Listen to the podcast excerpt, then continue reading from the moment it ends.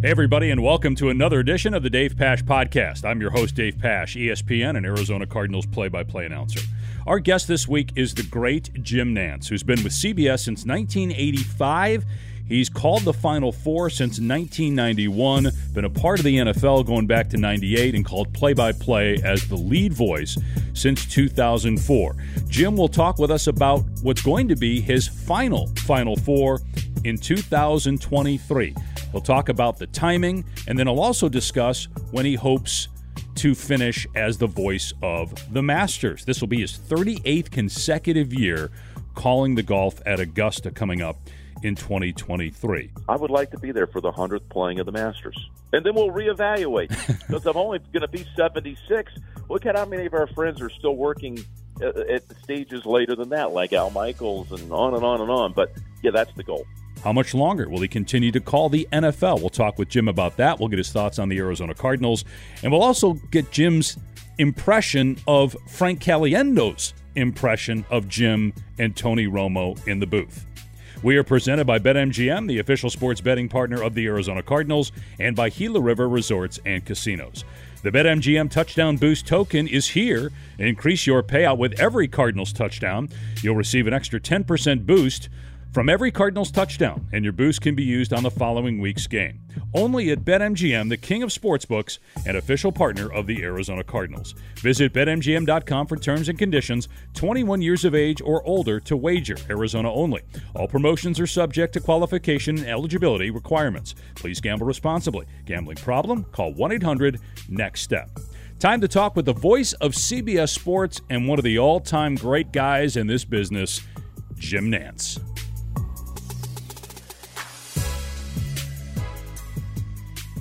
Well, Jim, first of all, it's uh, it's an honor to talk to you. You're one of my favorites. You're one of the best in our business at what you do, and you're such a great guy. I'll never forget. Well, first of all, I met you for the first time when I was doing the Final Four for NCAA International back in it was one of the two Florida championships, 2006, I think. And then uh, I'm sitting at a restaurant in New York City, Del Frisco's, with my wife, and all of a sudden the waitress comes over and says, "Hey, um, this gentleman next to you here would like to buy you guys a drink." I look over and it's you, and uh, and then you come over and hang out, and we're chatting it up for a while. Um, so that that's that's the fact. I remember that like it was yesterday. I think it was 2010. I was doing the Big East tournament in New York, and I can't remember what you were there for. Maybe you were just out to dinner with your bride, but uh, I'll never forget that, Jim. Well, you know, I didn't think you would actually remember that day, but I remember it vividly. We were in neighboring booths, and uh, it was a real thrill to meet you. We have um, the gift uh, and uh, the uh, of being in the same industry, which is the childhood dream for each of us. And we also share, you know, not only a love of college basketball, which you are absolutely exceptional at, calling those games, like you are with everything. But I get to see a lot of your work on college hoops when you're doing uh, your your Cardinals work during the fall, I'm always on at the same time, so I don't get to enjoy it. But Pat McGrath, famous stats guy, oh yeah, worked with you a ton, and I, I've had Pat by my side, on, or I've been by his side, is more like it, for thirty something years on college hoops. So a lot of people out there, you know, you hear things in the industry, and everybody admires you and has great respect for who you are, uh, not only as a broadcaster, but more importantly, what you're like off the air. Oh, I appreciate that. Yeah, Pat has been uh, he's been with you probably twice as long as he's been with me, but and I think Doug Collins. I, I don't know if it was you. I think it was Doug Collins that gave him the nickname Pat the Rat. Uh, or PTR for short, but Pat's a great statistician. He's as good as there I is. Think, uh, I think Pat the Rat, uh, the nickname uh, belongs to Hank Stram. Gave oh, him that. Okay. Um, and, and he and Hank were close, and I worked with Hank years and years ago. And one time I was on the air on a CBS, and I was thanking everybody on the crew and our great stats guy Pat the Rat McGrath. Well, about two days later, Pat called sheepishly and said, "Would you do me a favor?" I said, "What is it?" He said please don't ever call me that on the air again. I don't mind off the air. But my mom was watching, and she was so confused. Why did he call you the rat? And she didn't like that. And I said, never again, PTR, never again on the air. He's just Pat McGrath. But yeah, exceptional guy. Jim, I've always thought somebody needs to do and I would love to pitch it to ESPN. Somebody needs to do a 30 for 30, a documentary on the life of the statisticians because next to the players, the coaches, the broadcasters, no one has a better seat for the biggest events. And if I'm not mistaken, Pat McGrath has done 30 Final Fours and 25 to 30 Super Bowls. Yeah, he's at 31 Final Fours, and the Super Bowl count is uh, is up there really high. All those years with the CBS Radio Network and Westwood One, and that would be a fascinating thing to see because these guys kind of they come in they with no fanfare. You're right; they're sitting right at midcourt or the 50 yard line, and they have this incredible access and the plus the fact that they can crunch numbers and how they just go about the mechanics of executing their jobs. Pretty funny, but it's an interesting group. They all know one another. Yeah, they're all very close knit. The, the stats guy from one crew knows stats guy from another. You know, Al Michaels, stats guy knows my stats guy, et cetera, et cetera. So that's a good idea. I got to give it to you. That would be an interesting doc. Just the uh, idio- uh, different idiosyncrasies for these guys too, right? Mm-hmm, mm-hmm. There's some different characters yeah. in there. Yeah, I have a guy on on football, Ethan Cooperson, who he walks into the booth like he did yesterday in Tampa, and it might be 15 minutes before kickoff. Now he's done a lot of good prep work that he's forwarded to me during the week, but like, where's he been? How did he get here? he just kind of comes in, leaves, disappears. You don't even know he's there. But you get in the heat of the battle, this guy can come up with things like they all can, like Pat can. Yeah. Just amazing. Well, Pat will be with you for the Final Four in 2023, which, uh, as was reported a couple weeks ago, uh, will be your last um, with CBS. And I'm just curious, Jim, what went into that decision? Why why the timing for you to to turn that over to Ian Eagle after this upcoming Final Four? Well, it was time because I just have been on what I like to call the golden hamster wheel for 37 years. I have uh, been a part of the NCAA tournament and the Masters and the PGA Tour, and and as well as football. And it, it there was really not an off season for me. One season ends, the next one begins. Sometimes, like the very next week, you go from the Final Four in the championship game, and I'm in Augusta the next day and it's it's thrilling, it's exciting, it's exhausting too when you get past the age of 60. I started doing all this when I was 26 for CBS. So I've been at it for more than half my life and I needed to get some time back. I've got two young kids and an older daughter, but my my little ones are 6 and 8. And I just cannot go through another 10 years of basically daddy only being home 5 or 6 weeks a year or weekends a year and it started there. I've known for a long time that that that was going to be the sport that would have to come off the schedule, but it would still leave me with a, a full NFL schedule with uh, Tony Romo for many years to come. We're both signed up for a long, long time, and anchoring the golf. So I still got 40 weeks a year. It's just that you know five or six weeks removed what my basketball obligations were will make a profound difference. And it came up on a year too when the Final Four is in Houston, which was my gateway city to the industry, mm-hmm. coming out of the University of Houston and being around the basketball program there and being the public address announcer, and the in the embryonic stages of Phi Slamma Jamma. That's when I got my start with that basketball team, and it just felt right to come back to Houston and close down baskets where it all started for me. I thought it might have been because you just couldn't take Bill Raftery anymore. Not on the air, but after the game. I worked with Bill when he was at ESPN, and like if you left dinner before two in the morning, like you you got an evil look. And then there were sometimes if you did leave, I'd be going to the airport for a six a.m. flight, and he's just walking in. So I thought maybe it was because of Raf. I, I want your audience to know this is not embellished at all. Okay, this is so true. Raft is uh, such such a treasure. And he was my first basketball partner, by the way, Dave. Oh, wow. Back in the 1986 NCAA tournament. My first tournament game I ever called was Duke against Old Dominion in Greensboro, North Carolina, 1986. So now, all these years later, I'm going to come to my final tournament as a broadcaster, and there is a site at Greensboro the first week of the of this year's tournament. And you know, Duke and North Carolina will in all likelihood be sent there, which means we'll be sent there. So it all comes full circle. You know, I got to start with Raft. I'm going to end with Raft, and the great Grant Hill is just such a gem, such a wonderful guy, and and a, a broadcaster that has uh, really seized it and has just done super with it, and will continue for years. But I I, I love my teammates, and I, I'm going to miss that part of it. Tracy Wolfson, I'm I'm going to miss that part of it more than anything. But I do feel really great about Ian getting a chance to do it. Uh, he deserves to have that chance. Um, here's a stat for you, which is typical of Pat to come up with it. But before I, I, I transitioned from being the host of the Final Four to calling the the lead NCAA tournament package, um, Brent Musburger was doing the games, and Brent was a great mentor and friend, and I couldn't believe I was in his company the first six years of my career. But Brent Brent called six Final Fours and championships, six. Uh, he tied the record that uh, belongs to Dick Enberg. So Brent and Dick did six championships each. This coming tournament will be my 32nd. Mm. So it, has been a long time. And, and, you know, I don't want to get greedy about it. it. It's been a long time. And I've thought for several years that maybe it was time to start scaling back just a little bit and just reduce it to NFL and golf. But with Houston out there off 23, this was years ago when they got they got the nod for the 23 Final Four. I told CBS even then that will be my last, so it came as no surprise to them, and and just now it's official.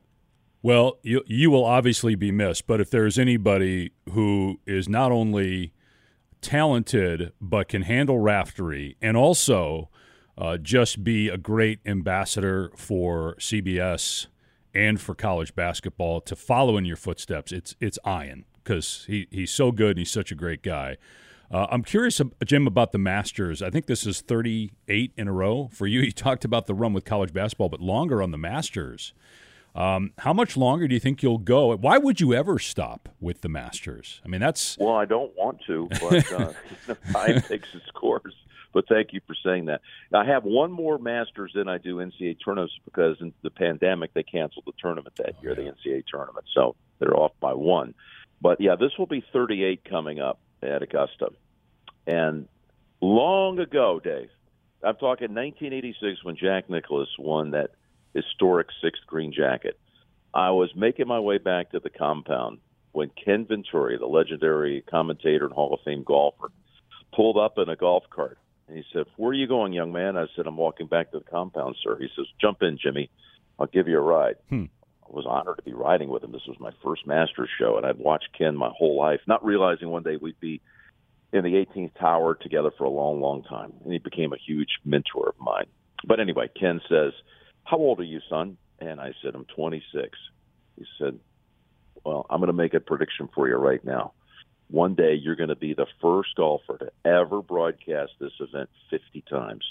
I thought, wow, that's profound can't believe he thinks I have that kind of ability. Plus, he called me Jimmy, which my mom, my dad, my friends all call me because my dad was Jim. I was Jimmy, still am to my to my family members and close friends. Anyway, he said, "You'll be the first to ever do 50." But I'll tell you one thing, son. You'll never live to see a day greater than this around Augusta.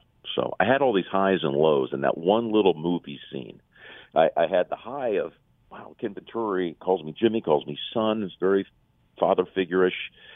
He, he thinks I have a modicum of ability to be able to make this outlandish prediction. I'll do this for 50, 50 years. And uh, anyway, I look at it years later, Dave, and he, he really, in a lot of ways, defined my career. He set up what I wanted my career to be like at the end. I wanted to do what Ken Venturi recognized that day. I wanted to do 50.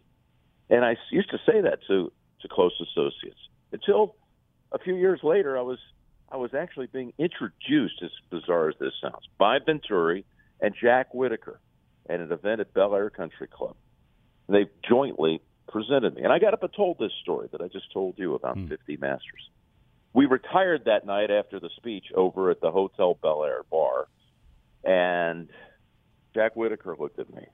Talk about an idol for me. Mm. He said, I heard what you said up there, Jimmy, about 50 masters. I said, Yes, sir. Does that sound crazy?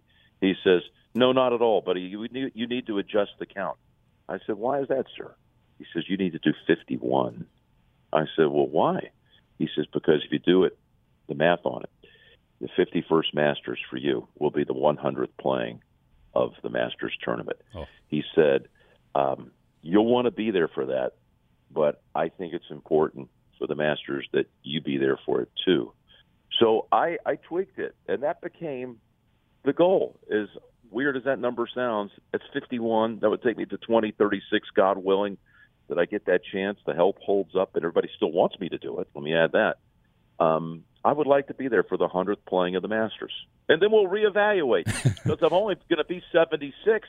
Look at how many of our friends are still working at, at stages later than that, like Al Michaels and on and on and on. But yeah, that's the goal. 51 Masters, if I can get there, and I don't want to be greedy about it. That would be that would mean a lot to me in my heart.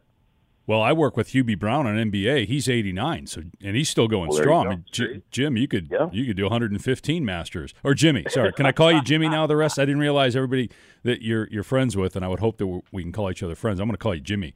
Um, but the fact that that would be, you would have at that point have done more than half of the Masters.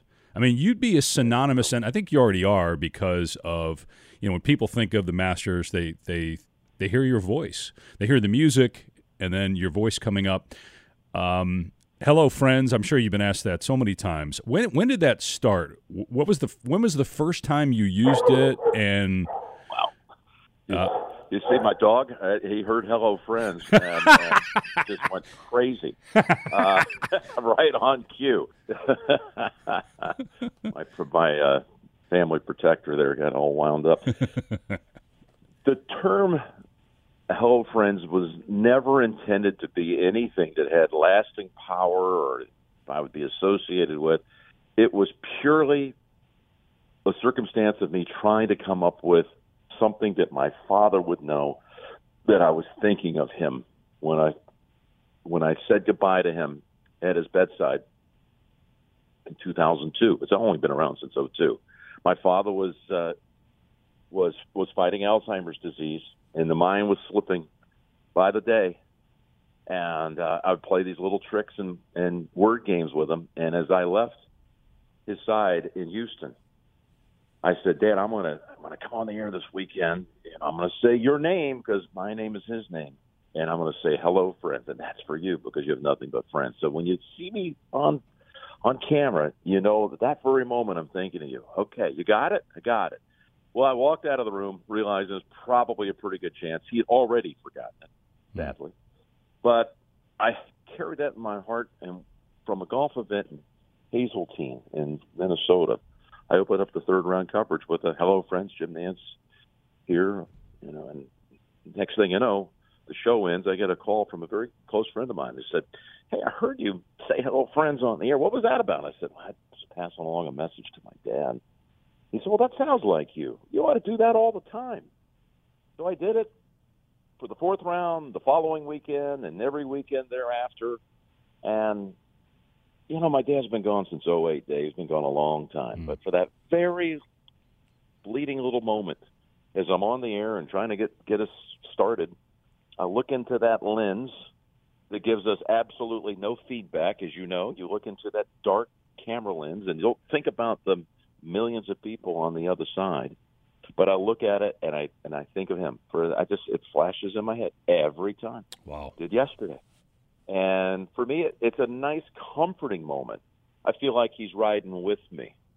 And it calms me, if that makes sense. I think the public would be surprised that you, you get on some of these shows, maybe every show, but the bigger ones, and you do have those butterflies. At least I do.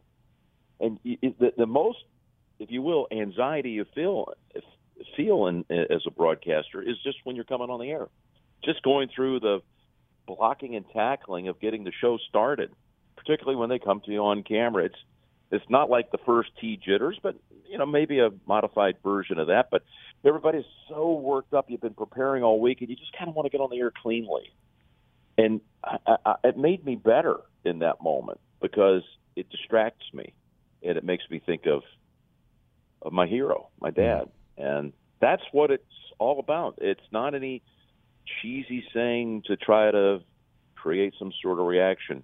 It was just born out of a son trying to pass along a message to that's, his father. That is that's awesome, Jim. That is like, man, I had not heard that story, and I'm I'm pretty sure most people out there that are listening to this probably have not. That is uh, incredibly inspirational. Just another reason to to watch you. And I think the the best broadcasters are those that connect with the audience. And I mean, you've had that connection. That's why you're still doing what you're doing. You know, 40 years into it with CBS, is because of uh, how likable you are. And I think a lot of times when you say that, I, I think you know the audience looks at you as their friend. So when you say hello, friends, it's it's mutual. Um, and it's just one more reason to, to be in love with Jim Nantz. Um, well, thank you. You know, I walk through airports, and it, it's all of it is truly a little surreal. And again, I I know I'm saying things that you can relate to, but when we wanted to get into this business, we got into this business because we wanted to tell stories. We wanted to be at these big events and be the narrator of these things that were going to unfold it wasn't about being on television or radio or people knowing you or having a following or people asking for a picture or your autograph. I never even thought about any of that stuff mm. that, that would be a part of it. Um, so it's still, uh, after 30 some odd years, it's still a little strange to get used to that people actually, not everyone obviously, but people actually know you and they feel like they know you.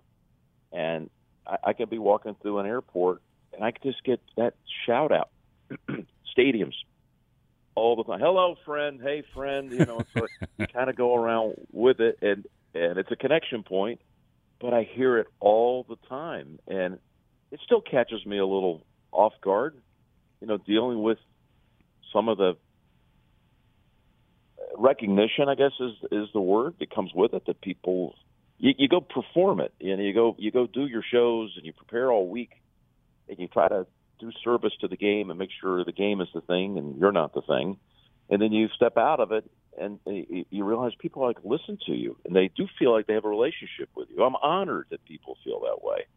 But I'm just saying it doesn't matter how long you do it, it's still a little bit like I'm still the kid that never even thought about that being even any part of my, life didn't I didn't know that anybody would know who I was. I just want to be a storyteller.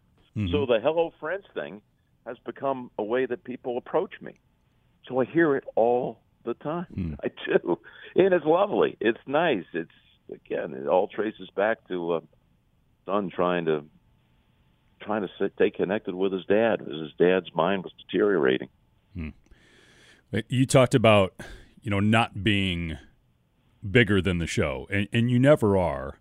Uh, and I, I think you're as good as anybody at that. And, and that coincides with getting the best out of your broadcast partner, which is big part of our job is to get the best out of the analyst. Uh, and and I you know, I know you get credit, but I don't think you get enough credit for the job you do with Tony Romo and allowing Tony to be Tony and getting the best out of him. If you did things differently and maybe, you know, tried to be the show, Tony wouldn't get to do what he does. And did did you know that I you did a mock broadcast of the Cardinals Cowboys Pro Football Hall of Fame a handful of years ago? Did you know right away that Tony would you know, get the buzz that he gets? What was the process like of bringing him along into the booth? Well, that was uh, that was an amazing evening. We were stuck in the corner of an end zone that was like 40 yards back of the corner of the end zone in a little temporary well al michaels they showed it on the broadcast they called it a deer stand hmm. but that was one of eight games that we actually practiced uh, three of them were on site the one in Akron, one in Charlotte, one in Oakland. Five were in a studio. And this happened from mid May until mid August. We would do these rehearsal practice games. I got to tell you, Dave, I knew the first time we did a practice game, it was on May 17th, 2017, that he was good enough to go on the air right there and be one of the best for that show, for that rehearsal game. His instincts were so good, um, and his enthusiasm and excitement were just off the charts. You're right. I mean, we we're we are trying. I believe is one of our primary responsibilities. If it's not number one, is to be the ultimate setup guy and point guard for your analysts. Look, nobody does it better than you with Bill Walton. It's, to me. it's. I don't have a choice, Jim. I don't have a choice, Jim. He just talks anyway, so I, am kind of left left in that spot. It's a great pairing. It's an awesome pairing. Um, but I, I, I just, I just, I just think the world of Tony, and I don't really put any boundaries. This is what you need to do. This is what I need to do. It's not a dance step. It's two guys watching a game, and Tony has this ability to break it down faster than anyone I've ever seen. So this is year six. We've gotten here rather quickly, but um, it has been it has been just a fantastic ride. And uh, like I said, I'm hoping for somewhere around another dozen years. That that would make me happy. Mm-hmm. That would be about right. A few more, and uh, we'll let you go, Jim. Um, and I really appreciate the time. Um, Tom Brady whenever he decides to retire, is going to go in the booth. I'm curious because obviously you spent a lot of time with Tom over the years. How you think he'll be as a broadcaster, and are there any other active NFL players? Because part of our job is we meet with coaches and players each week, uh, leading into the game that we're calling, regardless of the sport. Uh, is there anybody you think uh, that's an active player? Maybe even somebody that is off the radar that's a younger guy that you think could do this if he wanted to? Well, the first guy that comes to mind for me is not a player but a coach, and that would be Mike Tomlin. I think Mike has the gift of expression like no one I've ever heard in football before. And by that I mean he says things a turn of a phrase that has I've never heard it before. it's the exact opposite of cliche. Everything he says is new and fresh. His phraseology, it is it's incredible. I don't know how, and he does it off the cuff. If you watch one of his press conferences and hear him break down the game or what's going on with the team, his material is uh, his mind works really quickly. He's a he's a brilliant guy, and I, I think if he ever wanted to do it, I, I think he could be. I, I just think I just think he could be exceptional. Now we know this about Tom. When Tom decides to do it, he's got the contract and you know it's all set up to go to Fox. But he will work as hard as anybody ever on trying to be prepared for these games. It's just the way he rolls, and he will go through. I would think one of those summers like what we did with Tony. He'll do a lot of practice games. There'll be a lot of things that he doesn't realize that are a part of it.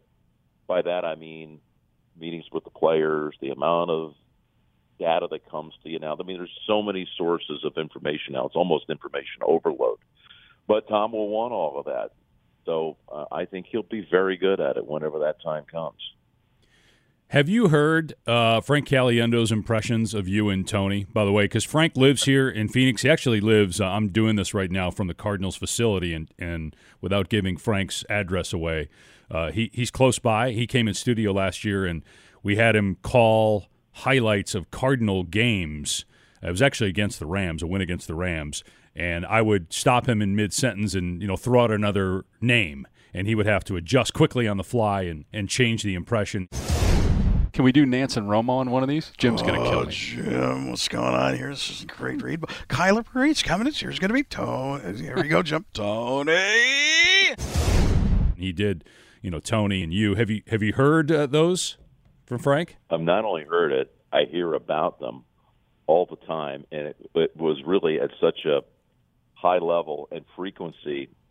Might have been two years ago that I actually sought him out and called him and thanked him. I said, "I'm just getting so much feedback out of more than anything. I just want to let him know I thought it was hilarious." but he's got Tony down.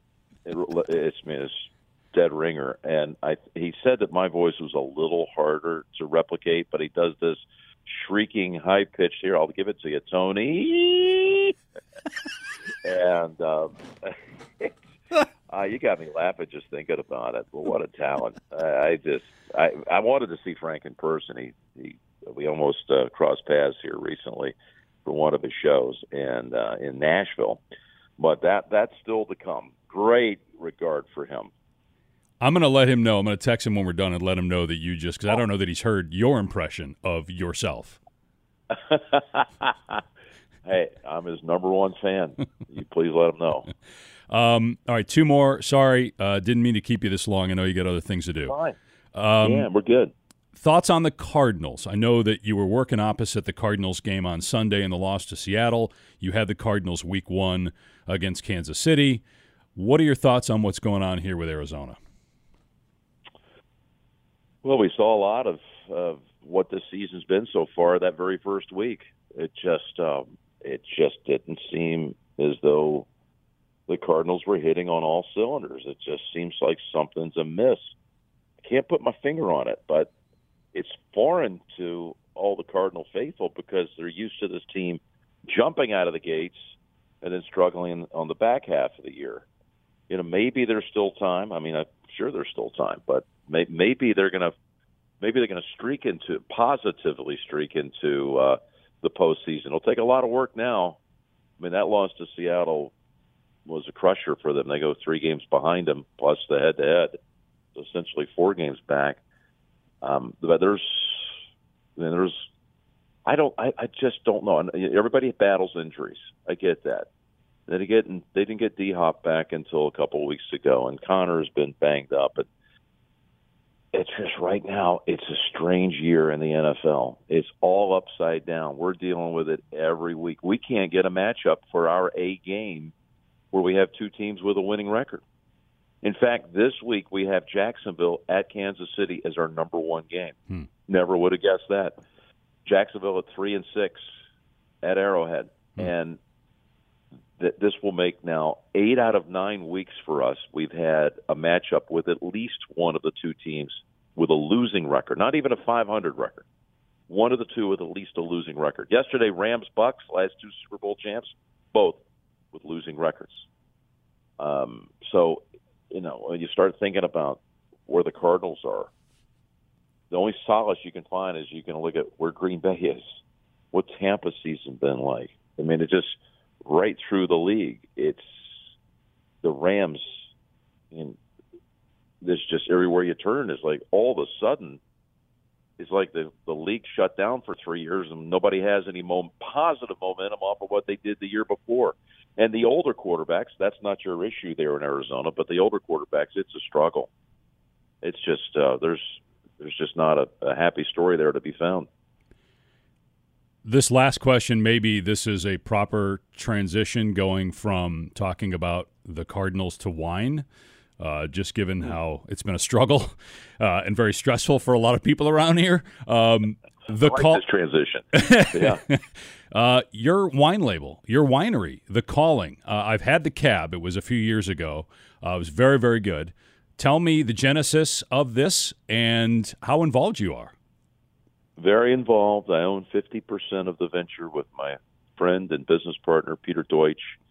This is something that I kind of had worked on in, in, in not not talking about full time worked on it, but for a good 10 years, I was trying to figure out how to get into that space and talk to many people in the industry and visited wineries, vineyards, and vintners and try to get a handle on how that could possibly come about and have a label one day. And lo and behold, I, I ran across Peter, uh, just uh, serendipity at a restaurant in Connecticut. Told him it was my dream to somehow be involved in this, and I would be very involved and we decided to partner up together. So we're in year 11 now, Dave. We're in 5,000 restaurants nationally. We have great, great uh, following in Arizona, by the way, at Total Wine and all their stores and many restaurants. We're in all 50 states. And wine's a finicky thing. You know, you, it's not going to be about your success, about who owns it. It's going to be about what's inside the bottle. It has to be good. And we are basically the GMs, the owners, or the coaches, however you want to look at it. I, I would say our winemakers are our coaches. We're, we're the GMs. And that means we got to go out and get the best sourcing because we don't own the dirt. We don't own a vineyard. But we do source and buy grapes, or we take, if you will, leases out on blocks of, of vines at some of the great wineries in our country. And that's really helped put us where we are today. That is, by the way, a very um, high percentage of the wine business today is sourcing, what we call sourcing. where you don't own the property, but you source your fruit. And we've had partners there that have um, been legendary vineyards like Dutton Ranch. And what's happened now is we've had 60, well, it's somewhere approaching 65 90 plus point rated wines in 10 years. That's and they're they're all spread across that cab you mentioned, Pinot Noir and Chardonnay. So it's not like people can say, "Oh, that's a Chardonnay brand or that's a cab brand, Pinot brand." We like the consistency, and we feel like we've kind of at this point, not getting ahead of ourselves, but we like the way we've built it. We want it to be multi generational. Someday his kids, Peter's kids, my kids will own it, and I believe it's going to be around for a long, long time. The next time you and I have a conversation, let's make sure that uh, there is a bottle of the calling open as we uh, sip and uh, chat about uh, life and broadcasting and uh, just kind of like we did back uh, some 15 years ago when you were kind enough to send over a drink and then come spend some time with my wife and I in New York. It's long overdue to do it again, and I will be in your neighborhood the weekend of the Super Bowl. Not for the big game. We don't have it until next year in Vegas. But we'll be there for the Waste Management Phoenix Open. It's going to be some time in Arizona. If you're not too busy, we'll have a chance to maybe get together and sip on that wine and chat. I'd love that. Would love it, Jim. Thanks so much for your time, Thanks, my friend. Dave. Terrific. Thanks, pal. Really appreciate and admire you. Thank you. What a great sport Jim is. Hearing Jim do the impression of Frank Caliendo's impression of Jim and Tony in the booth. And how about the touching story of the genesis of Hello Friends? It, if you if you didn't love Jim Nantz before, uh, just uh, man, that pulls at the heartstrings that he's talking to his father when he does that. And Jim is so likable on the air, and that story, uh, I loved him already, but man, that story uh, is incredible, and it's just a big reason why Jim connects with the audience the way he does. We are presented by BetMGM, the official sports betting partner of the Arizona Cardinals, and by Gila River Resorts and Casinos. You can follow us on Twitter at PaschPod, and please tell us what you think about the podcast. If there are any guests that you'd like to hear from, and what your thoughts on from the first 49 episodes, you can go to your podcast platform and rate us and review us. Thanks again to you for listening to the Dave Pasch podcast, and thanks, of course, to our guest, the great Jim Nantz. We'll talk to you next time right here on the Dave Pasch podcast.